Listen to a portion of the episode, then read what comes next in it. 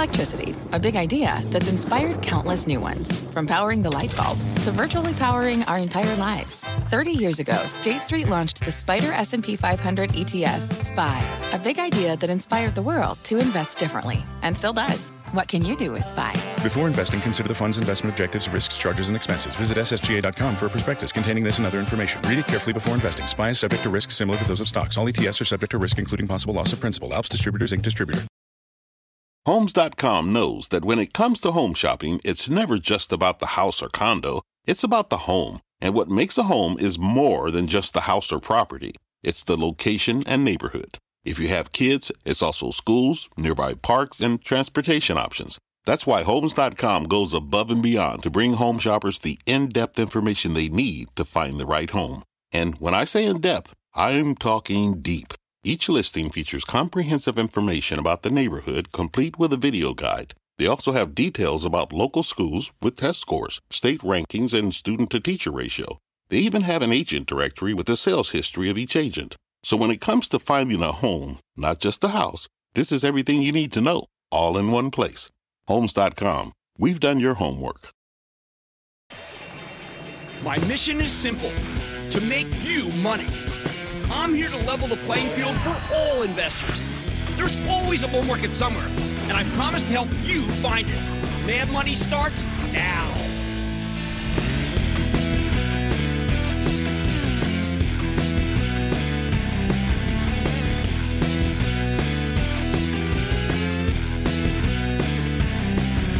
Hey, I'm. Welcome to Mad Money.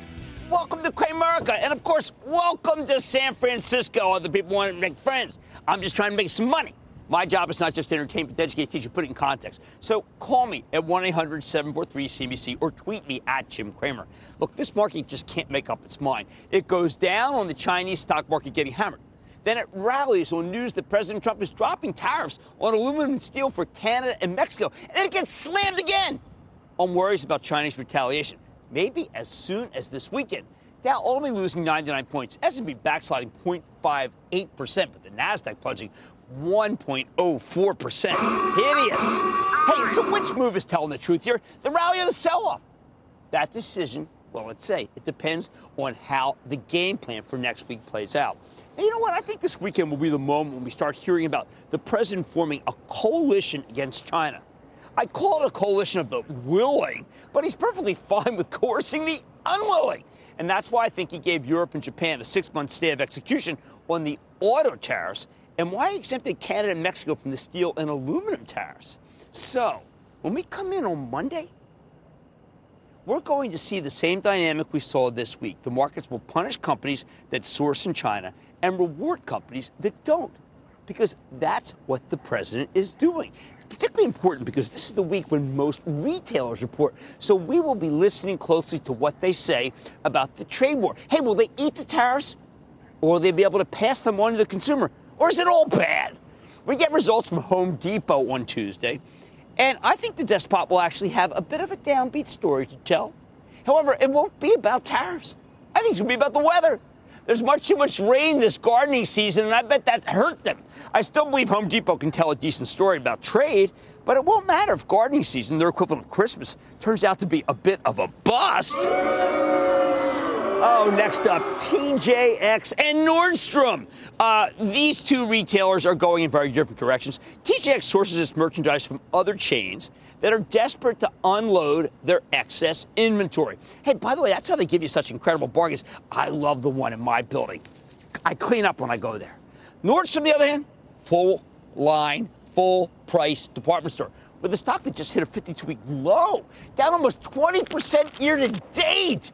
And you know what? At these levels, it pays you a 4% yield. I think it may be too cheap to ignore. Remember, the Nordstrom family tried to take the whole darn thing private at 50 bucks a share last year, and now it's at 37. It seems compelling. But then again, uh, Macy's did too and ended up having a tough week when it reported. Hey, maybe it's just too tough for mall based department stores right now. Maybe that's the takeaway. Wednesday, we hear from Home Depot rival Lowe's. This is a turnaround story, but the turn, measured by CEO Marvin Ellison, is still very much a work in progress. You know what? Wall Street loves Ellison, though. So, if Lowe's gets hit either before or after the quarter, I'd be a buyer of the stock. Then there's Target. Did you know that this stock is now 20 points off its high? That seems wrong. Yep, Target's come down so much it now sports a 3.6% yield. I know it's battling both Walmart and Amazon, which might be too much competition for any one company. But I think CEO Brian Cornell's doing a terrific job. You know what? I like the stock here. Thursday morning, we got one difficult one that I don't want you near, even though I think it's well run. It's Best Buy. The company is just doing such a terrific job. But I'm betting they're going to have to talk about, about tariffs in the whole darn conference call. Give the stock still up 30% for the year. I say, don't buy, don't buy. After the close, though, Splunk reports, and I expect great things. For this is a software analytics company that also does terrific cybersecurity, and it is worshipped out here, worshipped. And I think it's fitting because it's a cloud king, and CEO Doug Merritt has repeatedly delivered on his promise. I like it a lot, especially if we get all this craziness from trade and this one goes down, no China exposure. I say thumbs up. Finally, on Friday, there's Foot Locker. Now, this is another one I like, down 13 bucks from its high.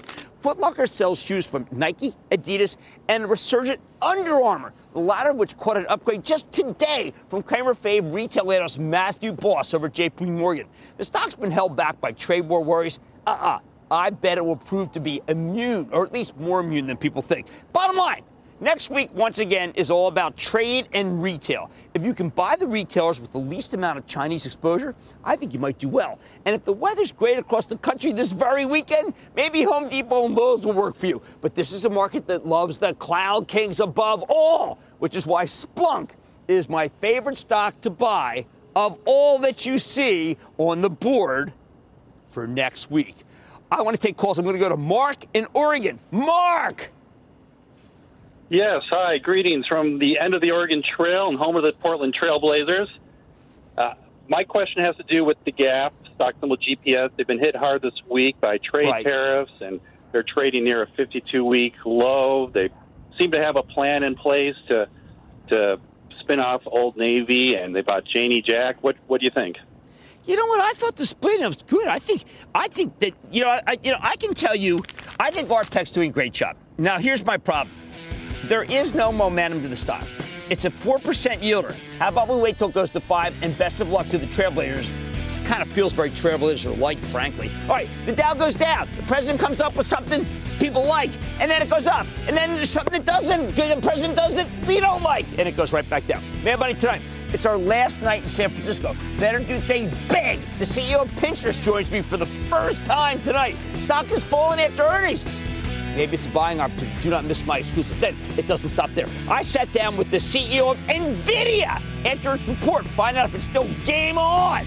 And I'm, I'm talking the next frontier in cybersecurity with the CEO of one of our all-time faves, Proofpoint. So stay with Cramer.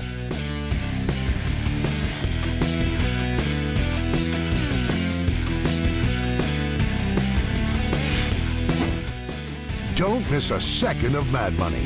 Follow at Jim Cramer on Twitter. Have a question? Tweet Cramer. Hashtag mad tweets. Send Jim an email to madmoney at cnbc.com or give us a call at 1 800 743 CNBC. Miss something? Head to madmoney.cnbc.com. Take your business further with the smart and flexible American Express Business Gold Card. It's packed with benefits to help unlock more value from your business purchases. That's the powerful backing of American Express. Learn more at americanexpress.com slash business gold card. Fact. Running a business is not getting easier on your wallet. With higher expenses on materials, employees, distribution, and borrowing, everything costs more. Also a fact. Smart businesses are reducing costs and headaches by graduating to NetSuite by Oracle. NetSuite is the number one cloud financial system, bringing accounting, financial management, inventory, and HR into one platform and one source of truth. With NetSuite, you reduce IT costs because NetSuite lives in the cloud with no hardware required. Accessed from anywhere, you can cut the cost of maintaining multiple systems because you've got one unified business management suite. You improve efficiency by bringing all your major business processes into one platform, slashing manual tasks and errors. Over 37,000 companies have already made the move. See how you'll profit with NetSuite, and then you can think of all the ways you could be spending the money you save. Company retreat in Malibu, anyone? By popular demand, NetSuite is offering a one of a kind flexible financing program for a few more weeks. Head to netsuite.com to start saving.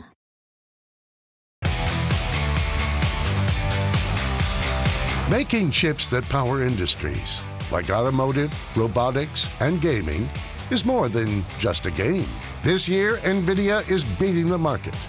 Can the swelling interest in esports help this chip champion beat investor expectations?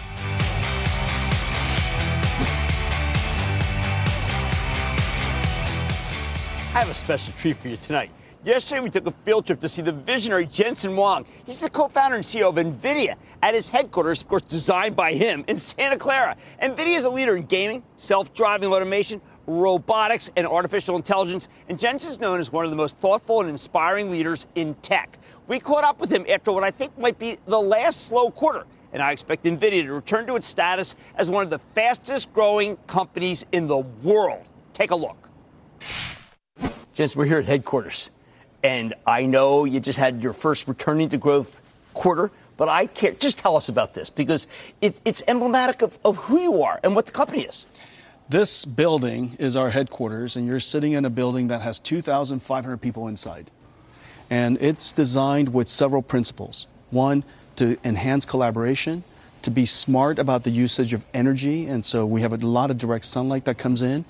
But as you know, where there's direct sunlight, there's a lot of heat, and so we use supercomputing technology and ray tracing technology to find the balance between everybody getting really proper lighting throughout the day and minimizing the amount of heat that we have to mo- remove. Put this in the context of, of business. In other words, you like to think and you like to see, you like to perceive. This is all about that. But it's for the customer. I don't, I'm trying to understand what Jensen sees and how that translates for what the shareholder gets.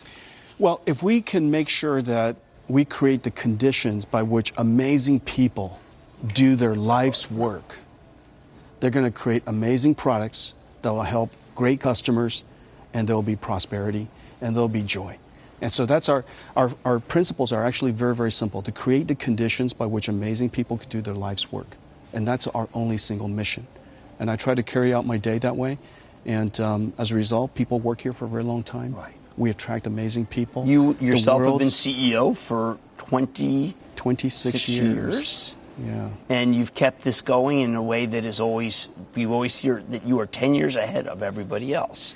Well, CEOs have to live 10 years in the future. And the reason for that is because uh, if you don't, then you won't know what the strategies are. You can't look around the corners. You, you know, you just can't invent the future, develop the right strategies. Now, our industry is moving so fast, it's hard to live 10 years in the future. Um, but we still have to try. And so we, we try things, and sometimes it doesn't always work out, and we have to pivot and adapt. Um, but I'm surrounded by amazing people. We live 10 years in the future. Right now, your company had uh, historically had the greatest growth of any. Uh, let's call it a semiconductor company. I know it's really GPUs. Uh, then you hit a speed bump, uh, of which you were very humble on your uh, conference calls, knowing that there were things that were unseeable. But now you're back to the growth path. How? Do, what were we going to see from Nvidia in the next two, three years that's going to continue the growth? We are back to growth. We have several growth drivers. Okay. Of course, we're a computer graphics company, and we invented 15 years ago the programmable shader. Uh, recently, we invented a brand new technology called RTX, which basically simulates light. It was a technology that took about 15 years to create. It was invented some 35 years ago by one of our engineers, scientists. And when we introduced it, it was hard for people to understand, but now the entire industry has jumped on top of it. Microsoft with DXR, uh, Epic with Unreal Engine has ray tracing, Unity. Uh, Electronic Arts, the publisher, the great publisher, has jumped on it. Uh, Pixar is using N- NVIDIA RTX to render films. Adobe, Autodesk. We basically have You the power world- everybody. You know, so I think that, that it is now a foregone conclusion that ray tracing is going to define the next generation computer graphics, and so so I'm very pleased with that. The second is artificial intelligence. It's uh, you know it started out in the cloud, and um, uh, everything we we ask for, everything we search for, is now powered by artificial intelligence. But it's spilling out of the cloud really fast and moving out into the edge, moving out into the industries. Uh, transportation, warehouses, smart retail stores, you know, so on and they so all forth. use. You're the brains of these. Would Yeah, you we're, call it? We're the engine of artificial intelligence. Okay. We're the, You know, and the brains is basically the combination of the engine and the neural network algorithms that sit on top of it. And the car, the robo, robo cars. And you? of course, self-driving cars. Self-driving cars. You're that too. Okay, now you have to do also do a real world. You're you're trying to buy a company, Mellanox. I've always loved that company. It's fantastic. I now worry that the Chinese will block you because of the tariff war. That this is something that I did. The stock was down. I'm starting to worry that perhaps you too will be caught up in something that's political. You're not political. No, and I think China's going to love it. And the reason for You that know- is is um, uh, if you look at the way that that uh, data centers were built in the past, they took a bunch of chips, and this is one of our state of the art GPUs. This is like a supercomputer, and it's the size of a candy bar. You see that? Yeah. This is the chip that goes into uh, Google's clouds, Amazon's cloud, um, all of the uh, edge servers that people are talking about. Right, that Chuck Robbins tells us about Cisco earlier this week. Exactly. This is the artificial intelligence engine This. that's going to sit This. in this little edge server, and this basically puts the entire cloud into this box. And in here are a bunch of NVIDIA GPUs and Mellanox security, networking, and storage trying to acquire. processor. So no, it's the six billion is worth it for you more than anybody else because you guys fit so well together. and because we are we have a common vision that in the future um, the way that you design computers is really about connecting a large number of brains together into one gigantic powerful brain and that connection that interconnect is what mellanox does for a living Okay. they are the they are the world's best at connecting high performance systems and uh, we've been working with them for a long time. I know exactly what you mean. I love them too. They're great. And I, They're I've great. loved them for a long time. And and uh, when the opportunity to buy them came up, You had to do it. um, oh my gosh, I just jumped in with both. Now, feet. you're engineers and you're thoughtful. At the actual components, is, do you have to worry where it's sourced? Are you thinking about, like Chuck Robbins said the other day, listen, I, I can't source in China anymore. Do you have to find places where you get the materials? we source largely uh, in Taiwan. Taiwan? Yeah, and so almost everything that you're looking at here was sourced in Taiwan or system assembled in Taiwan. And so the vast majority of our of our uh, technology and products are created in Taiwan. So we're not affected largely by, uh, by the How does someone like Jensen Huang have to deal with the fact that you have to have quarterly numbers, which we know from Andy Grove, we know you respect, thought it was the right time to define, but you, you- have to give an outlook. You mm-hmm. didn't want to give an outlook in, the, in this quarter. Colette mm-hmm. Kress, your fabulous CFO, mm-hmm. I think, said, yeah. listen, we're not going to do that. How do you, you were constrained by the spreadsheet in some degree, but you're not going to let it define you.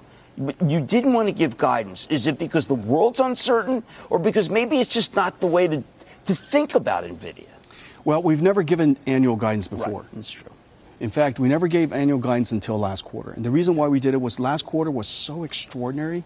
We thought the market couldn't understand our business if we just gave one quarter guidance. And so last quarter we gave a full year guidance along with that extraordinary quarter. Um, we're going to go back to providing quarterly guidance. Okay. It's the best way to do it. Right. And um, nobody is, is is so so um, able to predict the future of uncertain worlds uh, as to provide an annual guidance. And so we provide quarterly guidance. Now, during the quarter, Q2, uh, there was a, you know, the the the, the hyperscale spending pause lasted a little longer than people expected. Not just us, but but basically Colette the whole it's going to industry. continue. The pause And so we think it's going to continue into Q2. But here's the thing I believe going forward, so we guided for Q2, but going forward, there's no question in my mind that the spending pause will end. So Several this reasons. is really important. You need to explain this to people because there are a lot of people who feel like, you know what, it's done. That's why the build out was completed. Mm-hmm. No. As if it's finite. Yeah. But it's a continuum. You Yeah. would know that. Yeah. All of the data centers, the hyperscalers bought a little bit too much last year. Okay. They bought too much in Q4. And so they're going to take a quarter or two to digest it. Looking forward, looking forward, there's no question in my mind several dynamics are happening. One, the amount of computation that's going to be done in the cloud because of artificial intelligence is growing and is growing incredibly fast, arguably exponentially. The second thing is Moore's law has really slowed. that's and the path Moore, forward, legendary. that's right, the path forward is accelerated computing. This processor. This processor. What you're saying in the conference, you've said this now for three calls that Intel's core precept Yeah. is over. Yeah, Moore's law has largely ended. And and um, uh, the ability to squeeze out more performance out of CPUs is really going to slow. What used to be 100 times performance every 10 years Right. has decreased down to essentially, you know, call it 5 to 10 times every 10 years. And so that rate of progress, if continues, we will have a deficit, a computing deficit on the planet so great, and people's capex will have to keep on going up. And so that's why people are so excited about NVIDIA's accelerated computing. We accelerate these algorithms, these AI algorithms, so fast it takes the pressure off of their data centers. So I believe computation is going to continue to expand. Takes the heat off, too. That's right, takes the heat off. I believe that AI is going to continue to grow.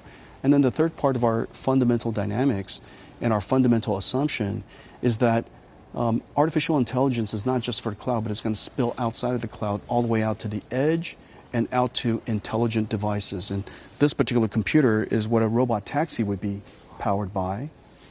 And this is would be a server that you put under a 5G cell tower. And this little tiny thing we call Nano, this is the world's smallest artificial intelligence computer. I think we should end on that because this is pretty amazing. It's pretty you amazing, amaze right? Me. You amaze me. You For amaze me with your humility. You amaze me with your imagination, with your curiosity, and what you've inspired. Thank you so much. I have a gift for you. What do you got? Well, you know, I know that you you named um, one of your one of the favorite My, my people in your whole life uh, after Nvidia, and I, I was so I was so uh, so grateful That's- and so proud. used to be Uh, Everest. this is now Everest's badge. Everest Nvidia Cramer, ladies and gentlemen. This uh, is fabulous. when you come That to is an- actually when- Everest Pit. Well, NVIDIA. When you come to Nvidia, you have to Oh, check in. so. But if you're with Everest, you're welcome all the time. You're the best. Thank you so much. That's Jensen Baum, founder, president, CEO of NVIDIA, NVDA. The growth is back. This episode is brought to you by AARP. Ten years from today, Lisa Schneider will trade in her office job to become the leader of a pack of dogs. As the owner of her own dog rescue, that is. A second act made possible by the reskilling courses Lisa's taking now with AARP to help make sure her income lives as long as she does. And she can finally run with the big dogs and the small dogs who just think they're big dogs. That's why the younger you are, the more you need AARP. Learn more at aarp.org/skills.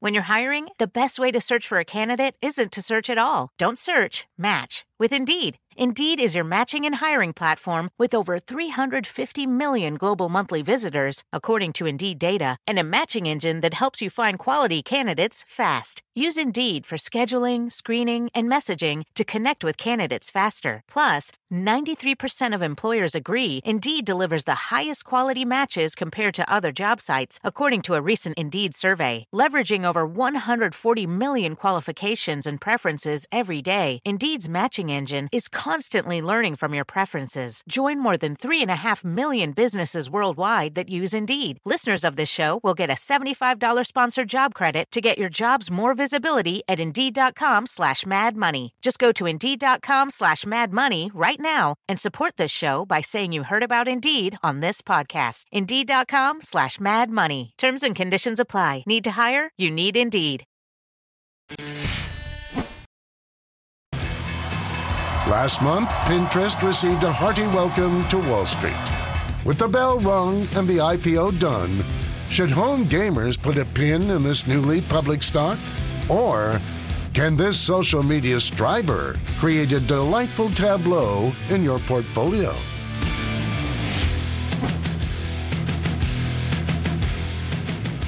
I've spent months warning you about this IPO cycle. How so many of these companies were coming public with nosebleed valuations. Hey, come on, we know it. The bloom is off the rose. And even the hottest stocks in the class of 2019, they're starting to cool down. Take Pinterest, the online vision board turned social media platform. This stock roared right out of the gate and kept up its momentum for a couple of weeks, despite some speed bumps, until it reported last night. Pinterest stock got slammed because it spent a lot of money acquiring new customers at, at an amazing rate, something that I think makes perfect sense given that the company's growing like a weed. I think the stock itself just got too hot, not the company. I like this pullback as a buying opportunity and one of the best names to come public in this recent spate of deals. Earlier today, we sat down with Ben Silbermann. He's the co founder and CEO of Pinterest. I think you'll like this. Take a look. Ben, being public is almost antithetical to what I think Pinterest is about because you have to be showy, you have to be promotional. How are you dealing with the concept of being public versus who you guys are? Well, first, Jim, thanks just for having me on the show. Oh, sure. I really, really appreciate it. Uh, it's definitely a new experience for us. We've been public for about a month now. Um, I've just been trying to keep us focused on uh, where we got started, uh, and you know, with the users that, that really enjoy the service. Um, a lot of people aren't familiar with Pinterest yet, but well, tell us about it. Yeah, I mean, if you're not familiar with it, it's really a service that's it's about giving you personal inspiration. It's a discovery platform, so people use it to get inspired uh, and plan things for their future. Everything from the meals they cook to the clothes they might want to wear. Sometimes people will redecorate a home.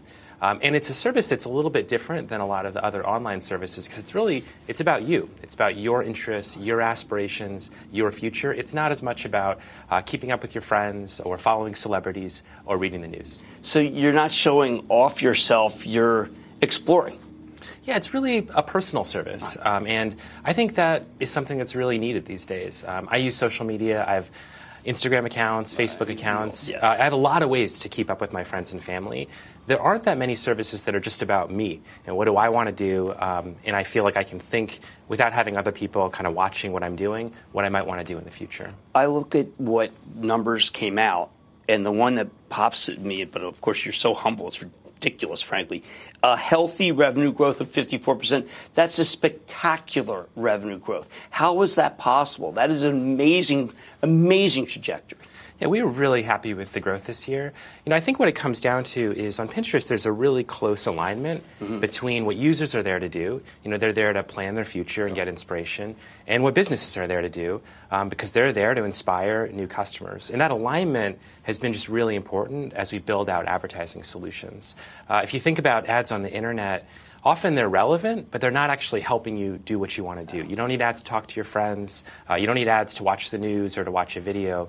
But if, for example, you're, you're, you're finding new clothes to wear, or if you're redecorating your house, ads can actually be really, really helpful to turn that inspiration uh, into something in your real life. I look at what you're doing as empowerment. Uh, there are a lot of people who have really good ideas, small, small, medium-sized business people on Etsy and on Shopify, but we can't find them.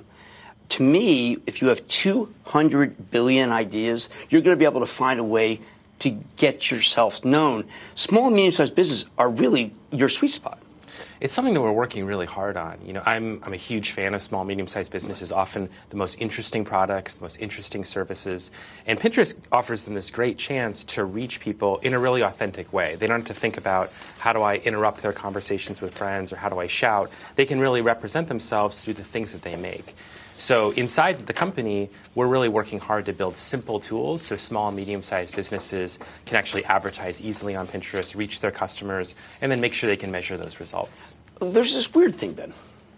It's when I ask people about your company, they always come back with this concept. Wall Street people, I'm sorry, not real people, well, simulations, and they say they're too nice. Can you be too nice? I, I, don't know. You know, I've never really, I've never really thought about being nice and being a successful business as at odds with each other. It's kind of like a, if someone told me that that guy's too funny to be a good basketball player. Um, That's good. You know, I think I think that what is true about Pinterest and about the way that we run the company is we're really focused on that core idea of inspiration. So our brand, our service, it's all designed to make you feel like you can do things. It's not there to kind of cut you down. And I think the company inside and the culture and the way we try to project ourselves is meant to reflect that as well. Well, I think that you make a really good pair with, with uh, Todd Morgenfeld because in the, and I urge people if they're going to buy the stock, please listen, uh, listen to the earnings call. He talks about the metrics that frankly are what Wall Street will understand new users, engagement, churn. All of those are terrific for you in the last year. Yeah, we've been really excited. You know, users grew 22% um, this quarter, and uh, we're seeing growth both in the United States, but we're seeing a lot internationally. And that's been a big focus for us over the last couple years. We think inspiration is something that everyone in the world can use, and so we've been working to bring that to more and more markets. It looks like I like the way that you are getting more, I guess it would be called machine learning, but also more visual. Mm-hmm. So if I want to take a trip somewhere, it's entertaining to go to Pinterest as opposed to just looking at a, something flat. You're not flat. How, how, can, how can you do that? Well, you know, Pinterest has always been visual. I'm a visual person. I think most people find it easier to artist? take in. I'm not an artist. Do you like to draw? I love I love design. Um, when I was a kid, I loved arts and crafts. Both my parents are ophthalmologists, so I don't know. Maybe that idea of being light. visual is uh, kind of built into the company. Um, but you know, we've always thought that you know a picture is worth a thousand words. You know, they, they say that for a reason. And so if you can show someone an idea, they don't have to have the specific vocabulary to describe what they're looking for. And when we talk to people, they often have a really clear sense of what they love, but they don't have the exact words to describe. And I know I'm that way too. Like I couldn't describe in just three keywords my favorite living room or the kinds of clothes I want. But if I see it, I can say, hey, I think that would be really cool. Well, let's just go talk about the onboard experience because I actually find it pretty stimulating because you make me come up with five things that I that are important to me. How'd you come up with that? Well, we, we, want to get started with something, right? So whenever you sign up for a new service, I always tell our team it's a little bit like a race. You know, people sign up for things all the time. How quickly can we show you something that's going to inspire you? Um, so you say, hey, this is worth doing more. So we pick five things, and then we show you a set of pins. And then as soon as you see a pin that really engages with you, that's when our recommendation algorithms kick in. And we invest a lot inside the company into machine learning to say, if you like this, we think you're really likely to enjoy that as well. I mean, it is it does have that Amazon approach without being sterile. Yeah, you know, it's a little bit different because the way we do recommendations, it's all based on this idea of human collections. So when you use Pinterest, what we ask you to do is save things into these collections that we call pinboards. And that curation data set is very different from the data set that Amazon has, which is like people who bought this, bought that, or that Google has, which is people that clicked on this link, click on that link. Um, we call that the taste graph, and it really is about taste. It's about your personal preferences. And so the quality of the recommendations feel very different. You're from Des Moines area. Would you ever do something that is like someone who does in Omaha, Nebraska? Would you ever have uh, an annual meeting where people would get together in your hometown? You know, we've done meetups all over the country. Um, and actually, I went to Des Moines with my co founder last year and just visited some pinners, but we've never done a big event. So it's something that maybe we should think about for the future. Yeah, because you, you like to go to people's homes and learn, but people want to learn about you and they want to learn about each other. You would be the first company that I've seen that could rep, could recreate what Warren Buffett's done. Uh, way, remember, he didn't do that for many years, but you could do it now because people would come and they'd be they'd be entertained and they'd learn and they would be ambassadors. We'll definitely think about it. I know early days, one of the most fun things we did is we did these informal meetups. And it was pretty cool because on Pinterest, you weren't there to make social connections, but it is true that when you get people together around a common hobby or around a common interest, they end up talking about things and learning things from each other. So we'll think about it for the future. Mean, people, the site is a me site versus some of the other sites that I won't even refer to right now, but they're them sites. Hmm. It, it, how come me is so much more compelling right now? Because the them sites don't have the growth that you have. You know, I think that it's just been underserved historically. So, obviously, connecting with other people is a huge need. There are a ton of different ways that I can connect with my friends. There just been, haven't been that many services that are focused on your personal aspirations. So, I don't think it's an either or. I think people naturally want to do both. But I think Pinterest is filling a hole that's been present in the market for a while. Well, well, I am a huge believer in revenue growth. Mm-hmm. I really, at this point in your life cycle, would not care as much about how much you spent to get the revenue growth. Were you surprised that people seem to think that your spending was out of line in order to get revenue growth? And that's a misperception, isn't it? You need the revenue growth. That's a sign of health. Yeah, I mean, we were really excited. And revenue grew 54%. Um, and so we're definitely in the growth phase of our business. And we've tried to be very transparent and clear. And the reason that we think about being in the growth phase is we think we're really early on in our journey. We're early on here in the United States where we're working with retail and CPG companies, but we want to expand to small, medium sized businesses. And we're super early uh, internationally where two thirds of our users are. So we went from seven markets where ads can be bought to 13 markets uh, this quarter. But really, we're, we're just in the very, very first inning. We just hired folks on the ground. Well, if that's the case, it, it, there could be some tension. Uh, some people want you to make money. Uh, I don't. I want you to go to billion, then two billion, three billion. Uh, but I may be in the minority these days after what happened with Uber.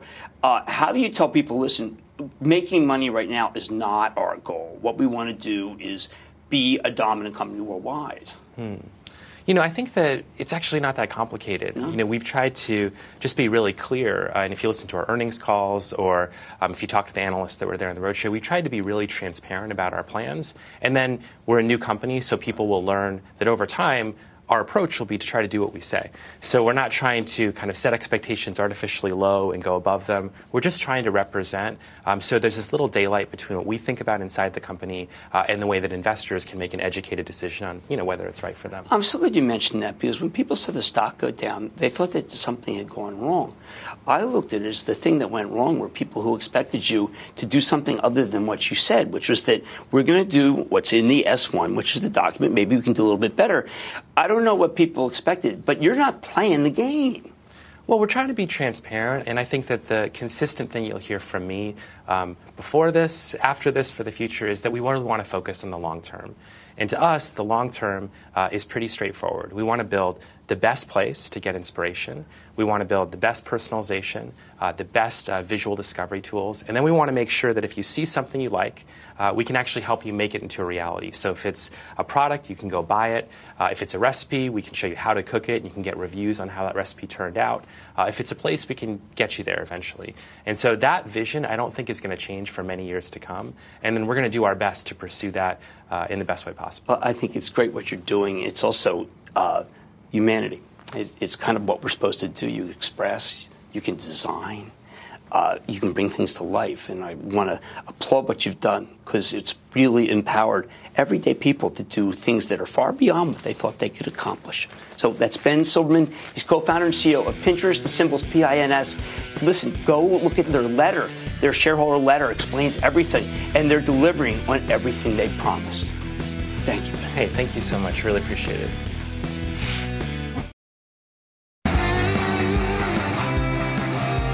Defending data has been a bankable theme, and the need for cybersecurity will only grow greater. Is Proofpoint a safe way for investors to cash in on this burgeoning trend? Before we fly back from San Francisco, we need to check into one of the most important trends in the world, and that's cybersecurity, which brings me to Proofpoint the cloud based provider of people centric security software. Notice it's people centric, not infra. And the stock has been on fire. It's up 43% year to date, although it's pulled back 12 bucks since reporting what I thought was a really strong quarter. Some thought it was noisy. I don't know. Is it ready to resume its march higher? Let's take a closer look with Gary Steele. He's the chairman and CEO of Proofpoint to get a better sense of how this company's doing and where it's headed. Mr. Steele, welcome back to Mad Money. Great to be here. Thanks, Jim. All right, so Gary, you guys, uh, in the time since we started talking, have evolved. I first thought you was like, all right, they're doing email. But now you're doing cloud security, and there's a particular kind of weakness in the cloud that I don't think people even realize that you guys are starting to cover.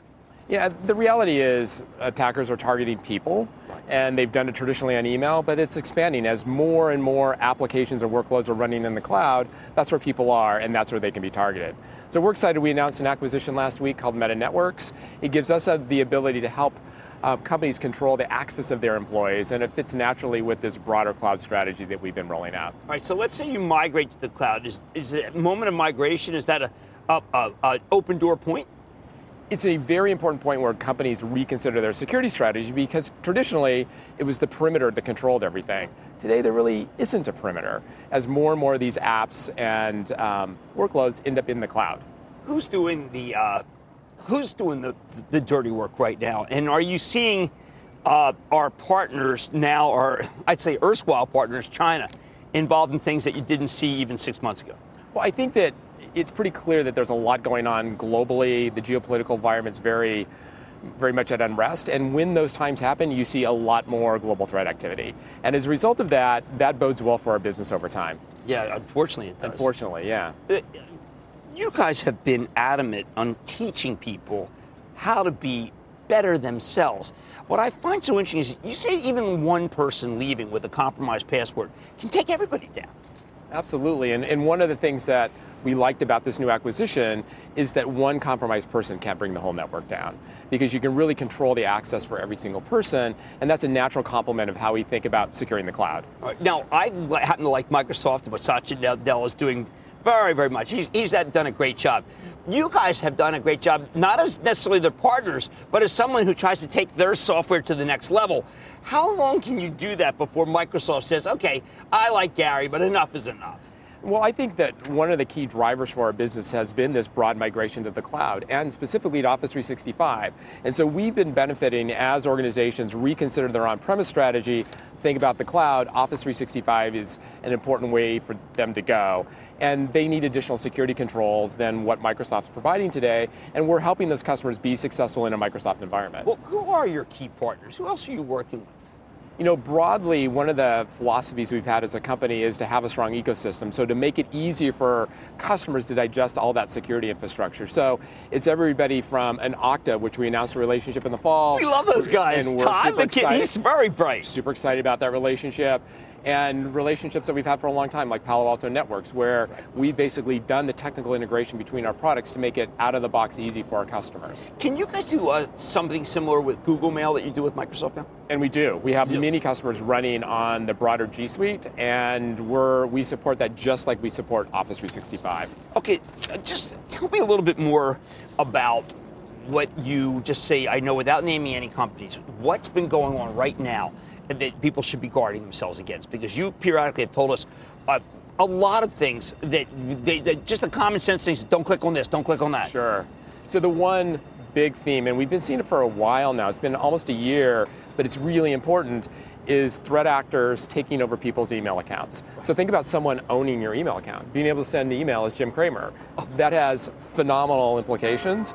And so we're helping companies today identify that, remediate those kinds of events, and be safer as they move to Office 365 or Google for that matter. Now, is that something that a state-sponsored terrorist would do? I mean, something like It's- China, or see- anybody? So the primary threat actor that we're seeing there is a, a threat actor group out of West Africa, but we but we do see we, we do see it broadly used and employed by a range of threat actors. It, well, quickest way to stop it, if you're to protect yourself, change password. What do you do? Um, two-factor authentication is a good start, and then we can obviously help detect and remediate. Oh, that's fantastic. And Okta can do that. Oh, I love those guys. They're very. You and you have great partners. Those are We all do. Palo. Alto. Those are very bright people too. All right, that's Gary Steele, Chairman Steele of Proofpoint. We've been behind this all the way, and we're just sticking with it. It's PFPT, a great stock to buy in, in a lot of turmoil. Mad Money's back after the break. Thanks so much.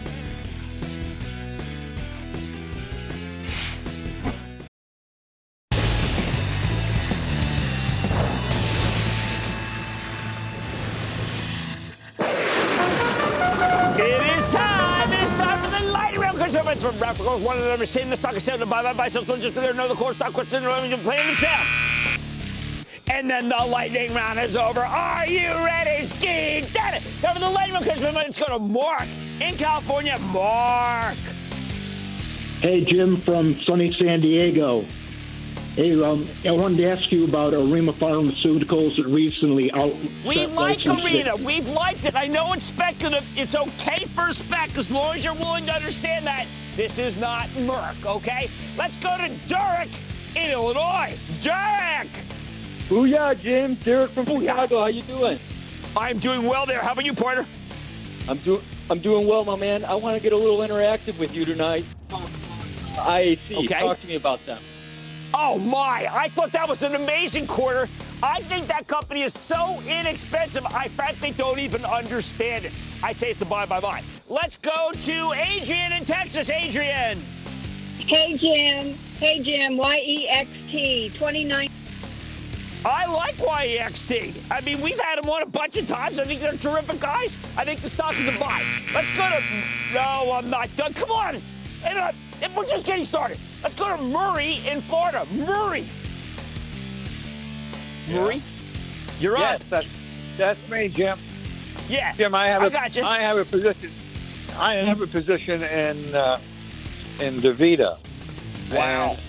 You got, you just got your, wow, that's, whoa, that one is not. Uh, why don't you just go into Abbott Labs? I mean, honestly, Davita is way too volatile for me. I don't know, let it rally a little because it's like out of a 52 week low. But I, no, we don't want Davita. We don't want Davita. I need to go to Michael in New York. Michael! Hi, Jim. Thank you for taking my call. Huge fan of You're the show. welcome. Thank you. What's up? My question is on the Kim Morse company. Ticker symbol is CC. No, I the didn't company even, has from the day it was spun off, I didn't like it. It had a nice little rally to come back down. I don't like it. Commodity oriented, not for me. And that, ladies and gentlemen, the conclusion of the lightning round. The Lightning Round is sponsored by TD Ameritrade.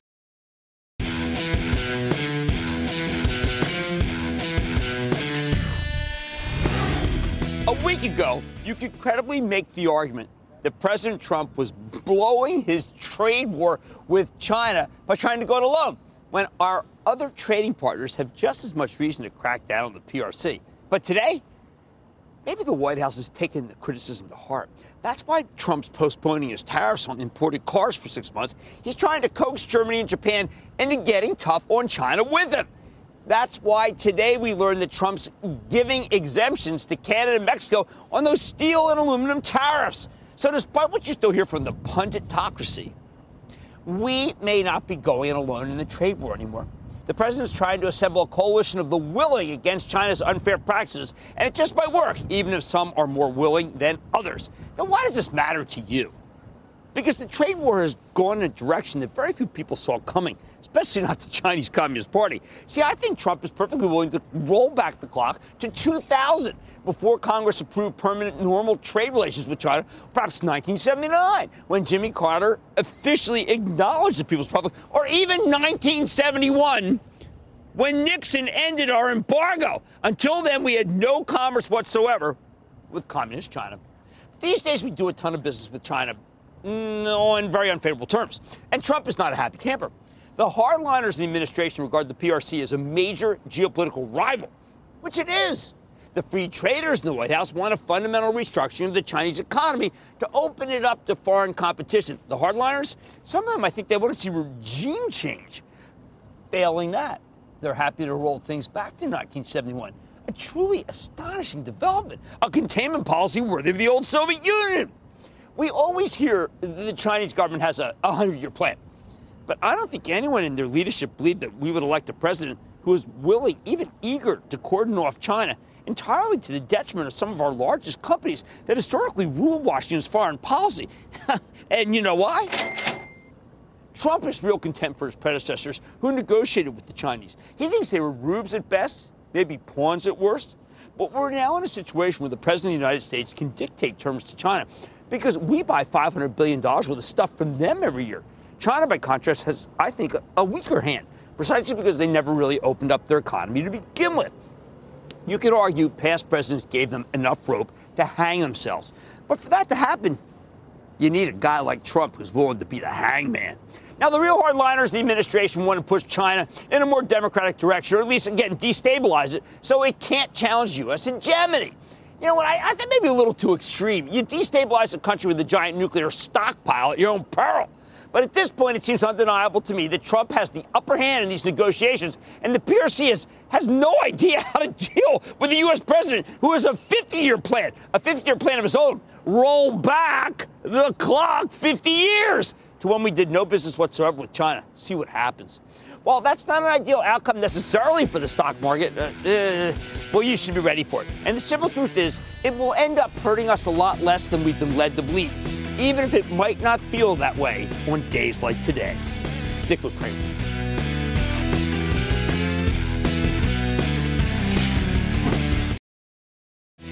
Look, I know a trade war makes you uneasy, but remember, we had a trade war on Thursday and it made people easy. Do not reach conclusions that make it so you want to leave. There's too much good. Maybe just thinking from now on buy these really heavy dips, and we're going to have some next week when these retailers report. I like to say there's always a bull market somewhere, and I promise I'll find it just for you right here on Mad Money. I'm Jim Cramer, and I will see you Monday. This podcast is supported by FedEx. Dear small and medium businesses, no one wants happy customers more than you do.